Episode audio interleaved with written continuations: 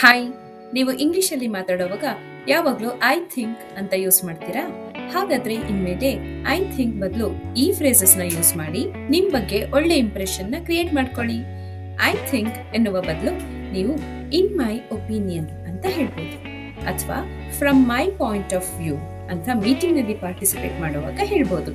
ಅಥವಾ ಯಾರಾದರೂ ನಿಮ್ ಅಡ್ವೈಸ್ ಕೇಳಿದಾಗ ಹೇಳ್ಬೋದು.